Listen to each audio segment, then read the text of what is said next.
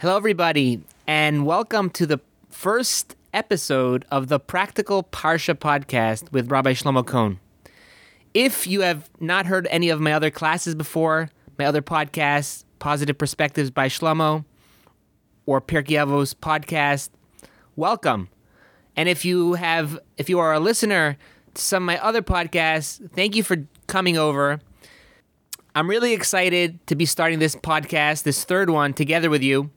God willing, I hope to share two or three ideas every week on the Parsha that is practical. That means ideas that we can take out from the Parsha to improve ourselves, to make our connection to Hashem, to God, stronger, and to just be better people. I hope you enjoy. And if you have any questions or comments or feedback, please feel free to reach out to me at Rabbi Shlomo Kohn with a K at gmail.com. I'd love to hear from you. This week's Parsha is Parshas Bahaloscha. Parshas Bahaloscha starts off with the commandment that Hashem says to Moshe Rabbeinu to tell Aaron, to tell Aaron HaKohen, that he has the special responsibility and the job to light the menorah. Rashi points out the reason why this week's Parsha of Bahaloscha is next to this last week's Parsha of Naso. Last week we talked about the inauguration of the Mishkan and how every one of the Nisiim, the leaders of each one of the, the tribes, was commanded to bring a special sacrifice in honor of the the beginning of the Mishkan, the, the inauguration. And Aaron HaKohen, after going through the the special special occasion of the Nisias of the Nisiim, where everyone was was called to bring a sacrifice, he was not called. He was not invited to bring a korban. And our own thought he became down, he became upset that maybe God was upset with him. Maybe he was not forgiven for his, I guess, his perceived um, involvement in the golden calf. So therefore, this week we start off with Bahaloscha Saneros, that the special commandment that Hashem commands directly to Aaron HaKohen to light the menorah. and the the commentaries explain, the Medrash, I believe, says that Hashem told Aaron HaKohen, he was telling Aaron HaKohen that your portion, your your job is even greater than theirs. You know, the Nisiim brought korbanos, they brought sacrifices. But your job of lighting the menorah is going to be even greater. Because what the Nasiim did, the leaders of each tribe did, it was a one time thing. They gave the sacrifice and they were done. But your job of the, of the menorah is going to be for eternity, right? And we know that the, the menorah lighting was something that was done in the Beis Hamikdash every day. And even nowadays, that we don't have a Beis Hamikdash, we don't have a holy temple, we still light menorah every year on Hanukkah. So it's something that the Jewish people do till this very day. Now the question is is why is this the job that was given to Aaron as the special job that only he could do, that he would get? And that was it was better than any other of the sacrifices that the Nasiim would would, that, that the Nasiim were going to do. And if you think about the question a little more, it becomes even clearer because if I'm going to say that you're going to have a special job and that your job is going to be even more desirable and honorable than anybody else, it would be logical to say that no one should no one else should be able to light it except for you. But we know that the Rambam he rules that the menorah could be lit by somebody who's not a Kohen. And the commentaries explain how is that possible? Only a Kohen was allowed in that area.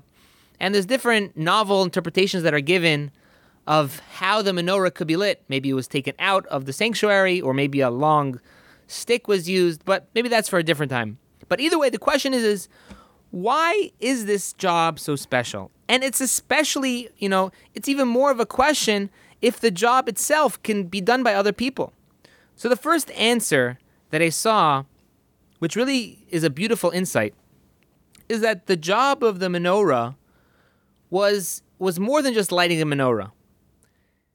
You're right. Even though theoretically someone else could light the menorah, it could be light by a non Kohen, it could be lit by a non Kohen.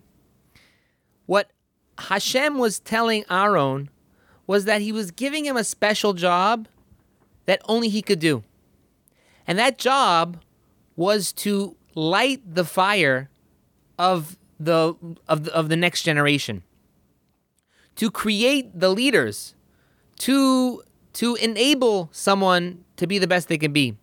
And this idea really is brought out by the fact that the Mishnah in Avos says that one of the things, one of the, I think, believe the first Mishnah, it says that that one of the th- the three things which the Anshe Knesses Hagdolah said to do, which they said, was to Ya'amod Talmidim Harbe, was to raise up many Talmidim. And the question that's asked is why does it say Yam Ya'amidu Talmidim Harbe? It should say, why does it say a wording of stand up many Talmidim?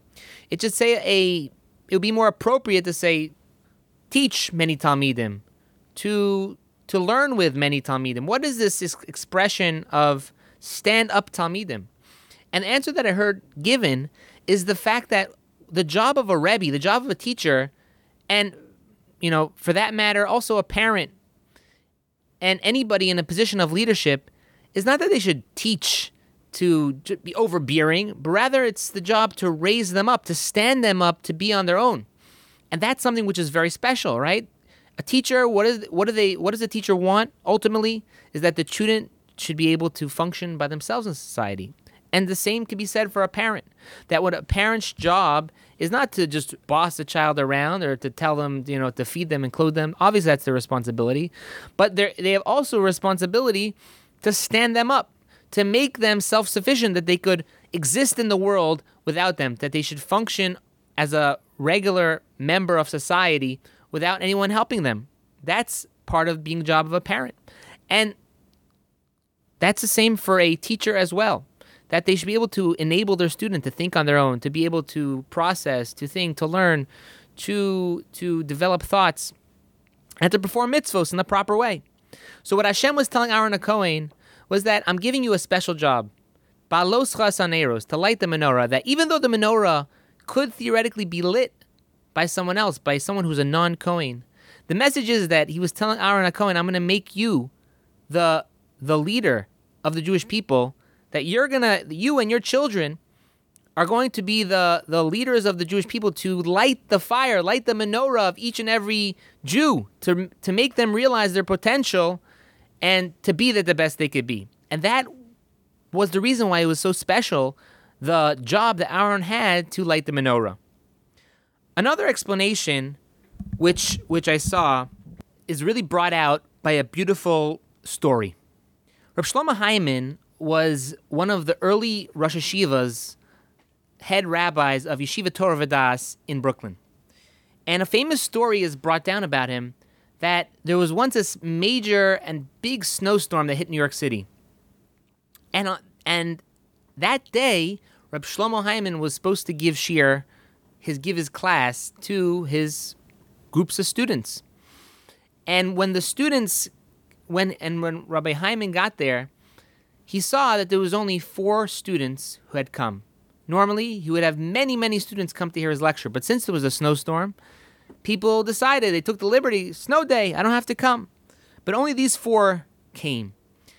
And Rabbi Shlomo Heiman was known to give his classes with a certain level of fieriness, a certain level of, of intensity, giving his whole self over to give over an idea with his emotion, with his being. And when he got up to give the class that day, he still gave it in the same way as if there would be a thousand students there. The same the same passion, the same intensity, the same emotion. After the shiur had ended, one of the students approached him and asked him, Rebbe, you know, there's only four students here today. Why did you feel you know, why did you give over a class like there was a thousand students in the room? And he said to him, he, said to his student as follows, he says, I wasn't giving class to four students. I was giving a class to a thousand students because one day you're going to be a teacher and you're going to say over my idea. and you're going to say it over to your students, and then those students are going to say it over to those students, and so on and so forth. And there's going to be thousands of people that are going to hear this idea. So if I don't say it over clearly right now, it's never going to be given in its proper way, and Torah will be lacking. Many times, we, you know, people do big actions. There's a lot of there's a lot of smoke. There's a big boom. It's, there's a lot of fireworks. Some people do certain things, and what happens when a firework goes off? It makes a huge explosion, but after a few seconds, the you know it looks very nice. But after it, you know, a, a moment or two, it just dissipates.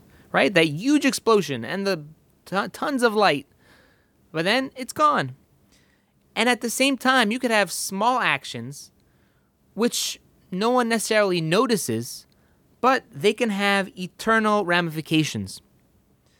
And they could be small things without any fanfare, and the the impact that it can have can be lasting.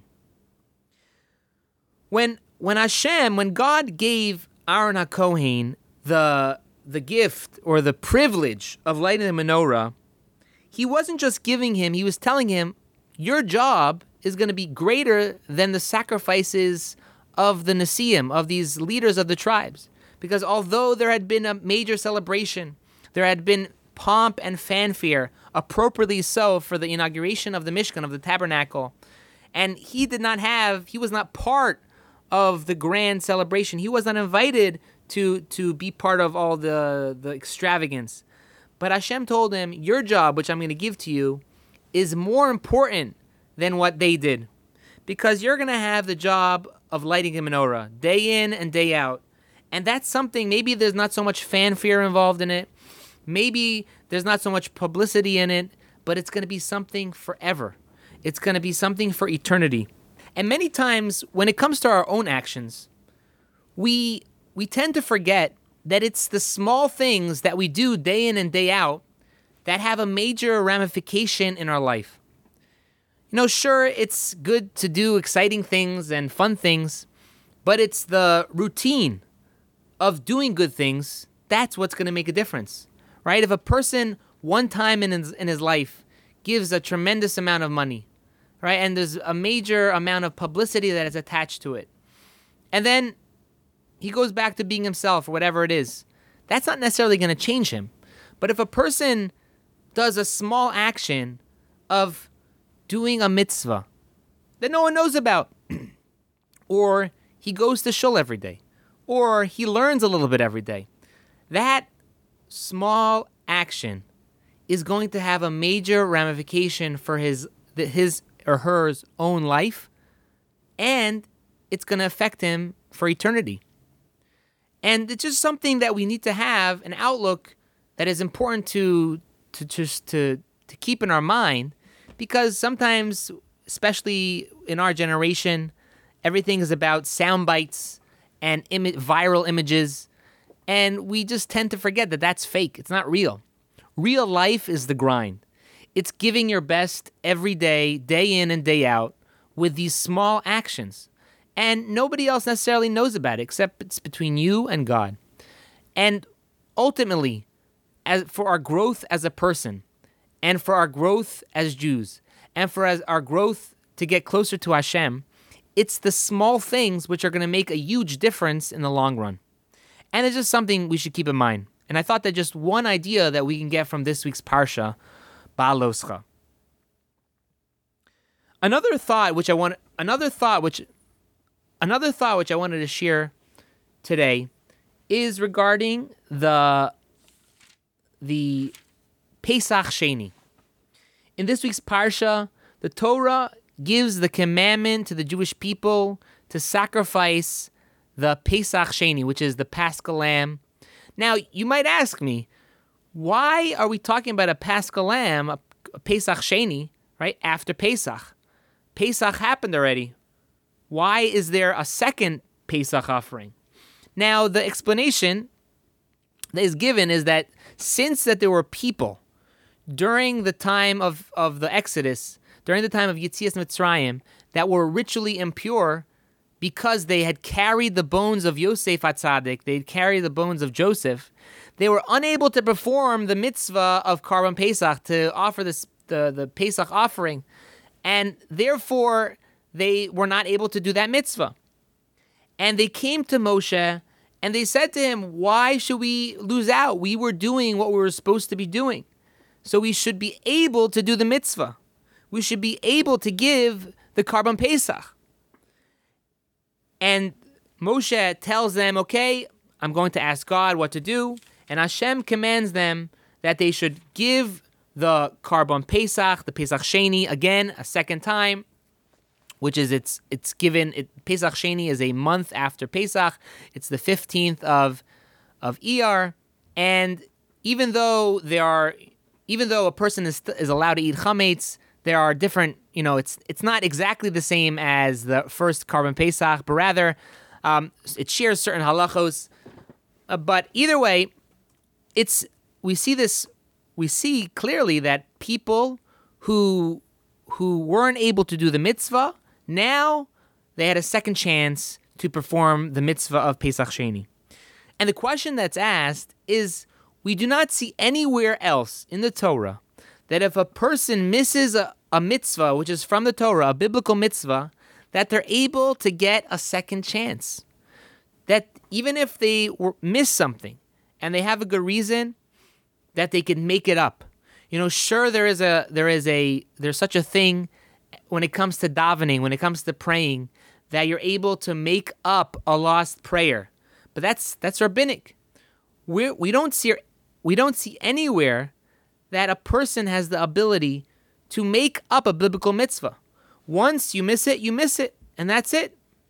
Right? Obviously, sometimes a person is considered an ones. He is obviously he, he there's things out of his control, and therefore he's not held liable for not doing the mitzvah. Other times, a person is held liable for for not doing it when he could have done it. Right? But the korban Pesach was for somebody who was an ones, who was not able to do the mitzvah.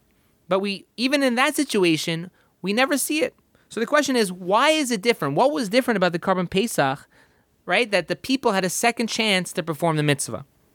So the answer that is given is the fact that since the Jewish people wanted to do the mitzvah with their whole essence, with their whole self, and they wanted it so badly to just do the mitzvah, right? They felt that why should we lose out? The the wording of the Torah is lama nigara. Why should we lose out? We were doing what we were supposed to be doing. So since they just purely wanted to do what Hashem want, wanted them to do, and they wanted to fulfill the mitzvah, so therefore Hashem granted them the ability to perform the mitzvah. And the lesson that we can take from this is that many times we we look at mitzvos and Torah learning and different parts of our Judaism as obstacles sometimes we we look we think to ourselves, you know, I would like to do this mitzvah. I would like to learn more Torah, but I'm just not able to for this reason or that reason or for whatever reason. So the Torah is giving us a clear message that when we really want to do something, you know, we're going to do it. And that's uh, you know the joke they say everybody doesn't have money except for the things they have money for. Right? Because there's certain things things that are important to people, they have money for. And the same thing can be said when it comes to our time and effort and energy. I'm not saying people don't have challenges when it comes to different things they want to do and things that hold them back, right? Everybody has a yetzer hara, the evil inclination. But the idea is if we sincerely have a desire to do what is right, to do mitzvos, and to learn, and to get close to Hashem, and you know what? We need a plan we want we have a plan to do it. God is going to give us the ability to see the plan come to fruition. Meaning we have to take the first step. We have to do what we can do. Ultimately, success is not in our hands, but that doesn't mean that we can just sit back and say, "Oh, I can't do it." So the idea that we learn here is the fact that when a person really wants to do something and he truly truly wants it, he needs to give his best, and God will help him succeed. And we know that it's brought down that if somebody opens his heart up to Hashem, up to God, the size of a needle, God will open it up like the the size of an entranceway. And it's something we need to keep in our minds when it comes to our outlook in growth and spirituality. So, with that, I'm going to finish for the Practical Parsha podcast. I hope you enjoyed this first episode. If you have any questions or comments, please feel free to reach out to me at Rabbi Shlomo Kohn with a K at gmail.com. Everyone, have a great day.